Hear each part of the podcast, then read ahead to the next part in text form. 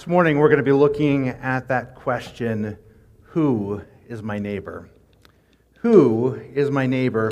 And that's coming from our gospel lesson this morning, which can be found in the book of Luke, the 10th chapter. I'm going to be reading verses 25 through 37. Again, that's Luke, the 10th chapter, verses 25 through 37 this morning. Hear now the word of the Lord. Just then, a lawyer stood up to test Jesus. Teacher, he said, What must I do to inherit eternal life? He said to him, What is written in the law? What do you read there? He answered, You shall love the Lord your God with all your heart, with all your soul, and with all your strength, and with all your mind, and your neighbor as yourself. And he said to him, You have given the right answer. Do this, and you will live. But wanting to justify himself, he asked Jesus, And who is my neighbor?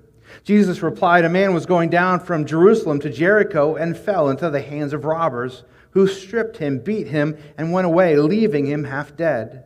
Now, by chance, a priest was going down that road, and when he saw him, he passed by on the other side. So, likewise, the Levite, when he came to the place and saw him, passed by on the other side. But a Samaritan, while traveling, came near him, and when he saw him, he was moved with pity. He went to him and bandaged his wounds, having poured oil and wine on them. Then he put him on his own animal, brought him to an inn, and took care of him. The next day he took out two denarii, gave them to the innkeeper, and said, Take care of him, and when I come back, I will repay whatever more you spend. Which of these three do you think was a neighbor to the man who fell into the hands of robbers? He said, The one who showed him mercy. Jesus said to him, Go and do likewise. The word of God for the people of God. Thanks be to God. Let's pray. Gracious God, we come before you this morning, and Lord, we thank you for your word. We thank you for the opportunity that we have to hear it and be changed by it. And Lord, we pray that indeed that would happen this morning, that you would Open our eyes that we would see your truth more clearly, that you unclog our ears that we might hear your voice speaking plainly to us. And Lord, that you would give us lives that are ready to go and live out that truth to the honor and glory of your name. So, Father, today as we explore that question, who is our neighbor? And as, Lord, we seek to love our neighbor as you have loved us, Lord, help us, we pray. Allow your Holy Spirit to change minds, hearts, and attitudes where those things need to take place. But Lord, Lord, do a work within us today that we might be changed and go live for you in the days to come.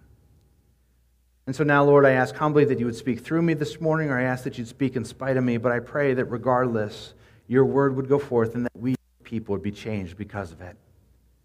It's in Christ's name and to his honor and glory we ask all these things. And together, all God's people said, Amen. Well, by the time of our scripture passage today, by the time of Jesus, the Jews and Samaritans have hated one another for thousands of years. I mean, we're not just talking a little bit of an issue, but they have literally hated one another for thousands of years. And it was easy to see why they hated one another. God's people had once been a united people united in mind, united in purpose, united in faith. Twelve tribes held together by a covenant. A covenant relationship with God, a covenant that they held in common and they cherished. They were Yahweh's people and Yahweh was their God. There was no disputing it. But rule by God eventually became rule by king. Now, for a number of years, even with the king, the people remained united.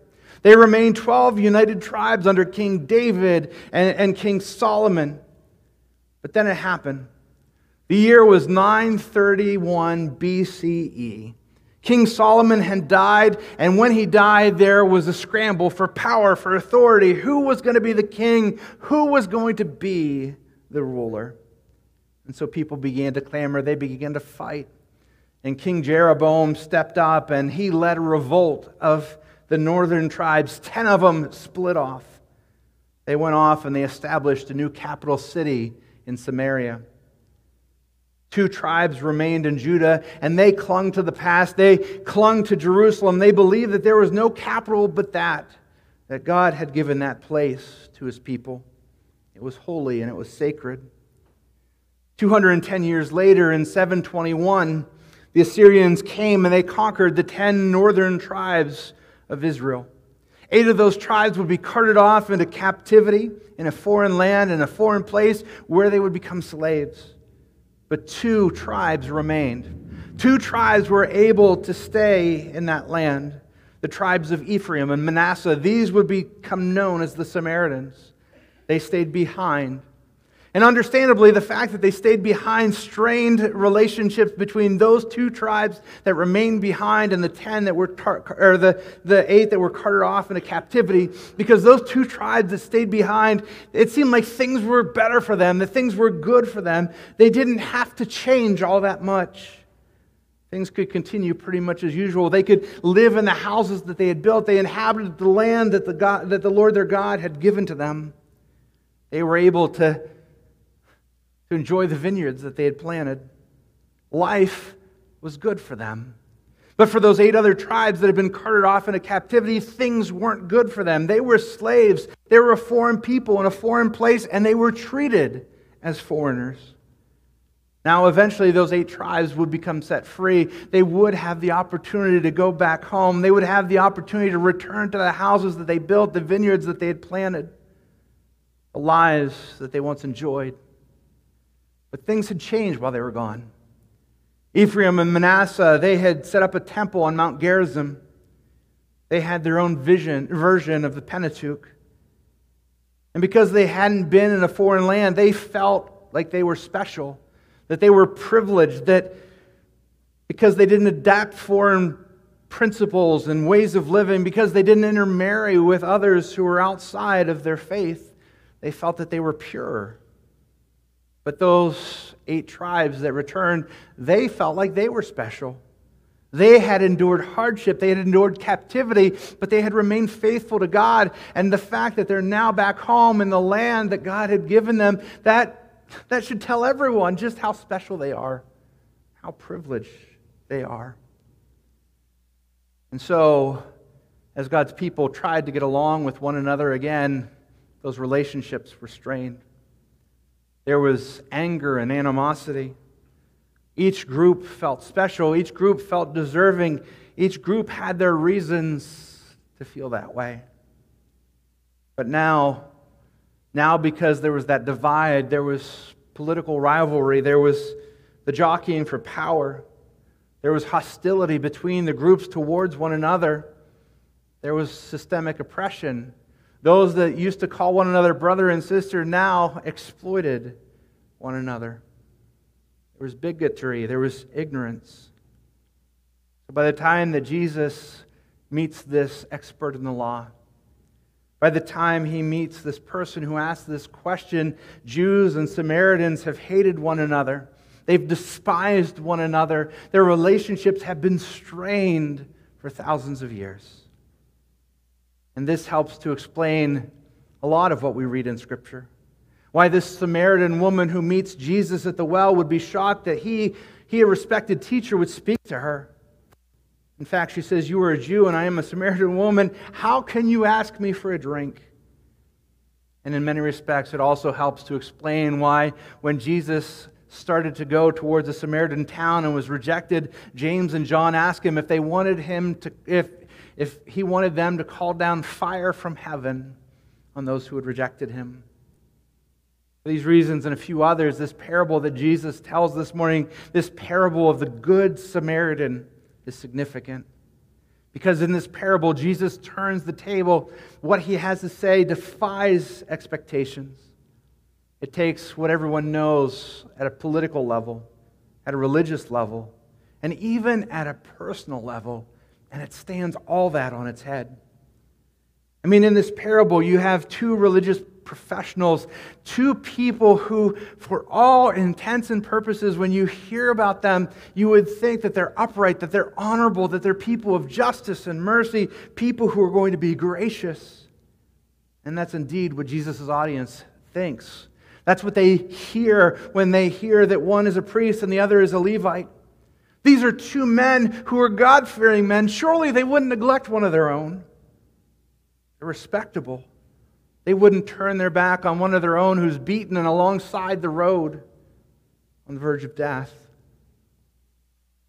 According to Jesus, this priest walks by on the other side, as does the Levite, neither, neither stopping to help this man, neither willing to engage with this man. That statement alone would have raised an eyebrow, it would have yielded many questions. But more than interest was piqued, more than an eyebrow was raised when Jesus goes on to tell them about this third person. This third person who walks and they see this individual in need. Because this third person isn't a religious professional. This third person isn't a priest or a Levite. No, they're a good for nothing Samaritan. Someone who's supposedly cold. Someone who's uncaring. Someone who only looks out for other Samaritans. Surely this person wouldn't be moved to help. But Jesus shocks his hearers because he says the Samaritan was the only one to help.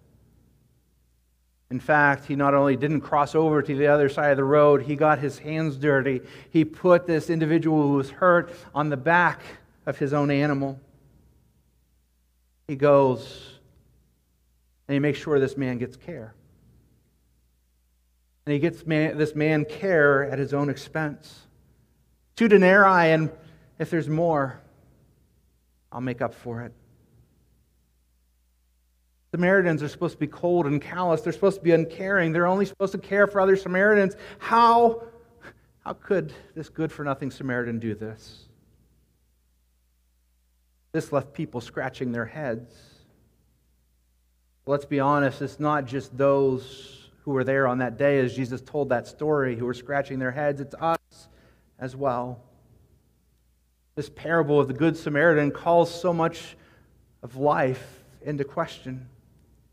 It challenges so many things about how our world operates.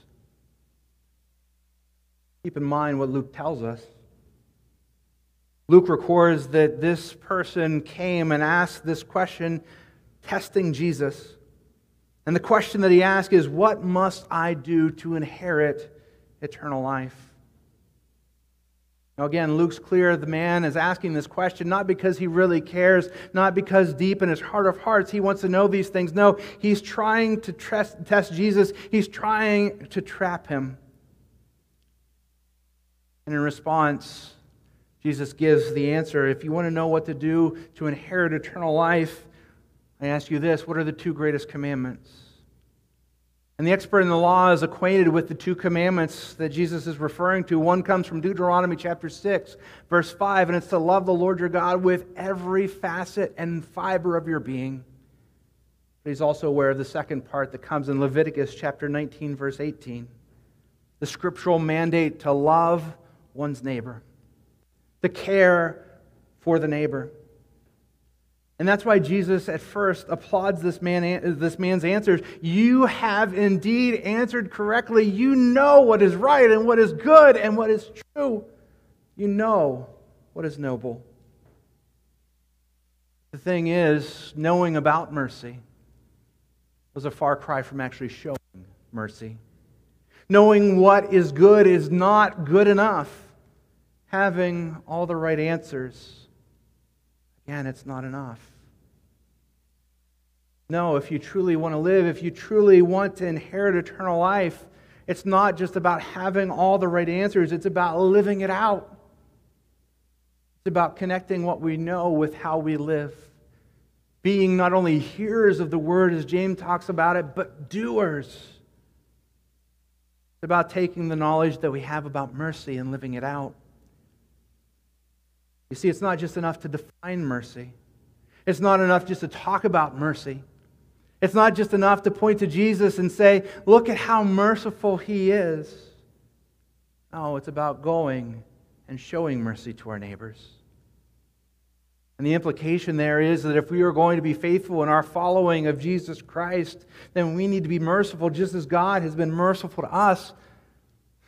The implication is that in the power of the Holy Spirit, we are called. We are called to go and show mercy to go and do likewise. to, as his followers, engage in that work that Christ has engaged in. But notice the expert in the law, again, isn't satisfied with the answer. And so he tries, he tries to trip Jesus up again. He tries to get Jesus to pat him on the back for just how good he is in knowing these things. And so he seeks further clarification. Exactly who is my neighbor? Think about it. In asking that question, the expert of the law is trying to get Jesus to define exactly who his neighbor is. His neighbor should be someone like him who believes like him. It should be one of the other members of the eight tribes. Someone who's loving God and who also would love him in return. But Jesus, no, he widens it. He challenges that response that the man expects. He takes things a step further. He tells this parable, the parable of the Good Samaritan. Parable that reminds us that we're not just to love and to show grace and extend mercy to those who look like us, believe like us. No, as followers of Jesus Christ, we should show God's love and grace, and we should be merciful indiscriminately. Again, in Jesus' day, Jews and Samaritans, they didn't get along. They were enemies, they weren't neighbors. You wouldn't find them living next to one another. They wouldn't be lending one another a cup of flour. They hated, they despised one another. This was what everyone expected when Jesus told the story. If anyone was going to cross over to the other side and walk by and be cold and uncaring and calloused, it should be this good for nothing Samaritan. No, the Samaritan is the one who cares. Samaritan is the one who turns convention on his head. The Samaritan is, Samaritan is the one who is caring, who is merciful. He's the one who shows shows love. And to those who would follow him, to you and I, who aspire to be followers of Jesus Christ, that challenge, that challenge comes to us this morning. To go and to show mercy, to be bearers of God's grace, to share God's love. Be merciful to that person who let's admit it, has come over and maybe borrowed a tool or two out of your garage and has never returned it. Or that person who, every time you try and sit down for a quiet evening just to read your book, they decide to mow the grass, turn on the weed whacker, and blare their music as loud as possible. To be merciful. Share God's grace and love with that person who's cut you off in traffic when really all you want to do is share a piece of your mind. To be merciful to be merciful to that person who's mean and malicious, who said things to you and about you. You see, the go and do likewise, that's the tough part, isn't it? The go and do likewise is the tough part because go and do likewise for us means eye for an eye, tooth for a tooth. That's what we want. But Jesus' followers aren't supposed to be curmudgeonly to those who are curmudgeons. We're not called to be rude and arrogant to those who are rude and arrogant. We're not called to mistreat those who mistreat us. No, as followers of Jesus Christ, we aren't called to be normal.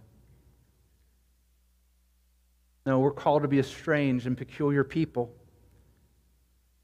We're to be people in whom Christ is seen. We're to be people who are merciful and gracious we're to be people who bear the love of God in Christ Jesus.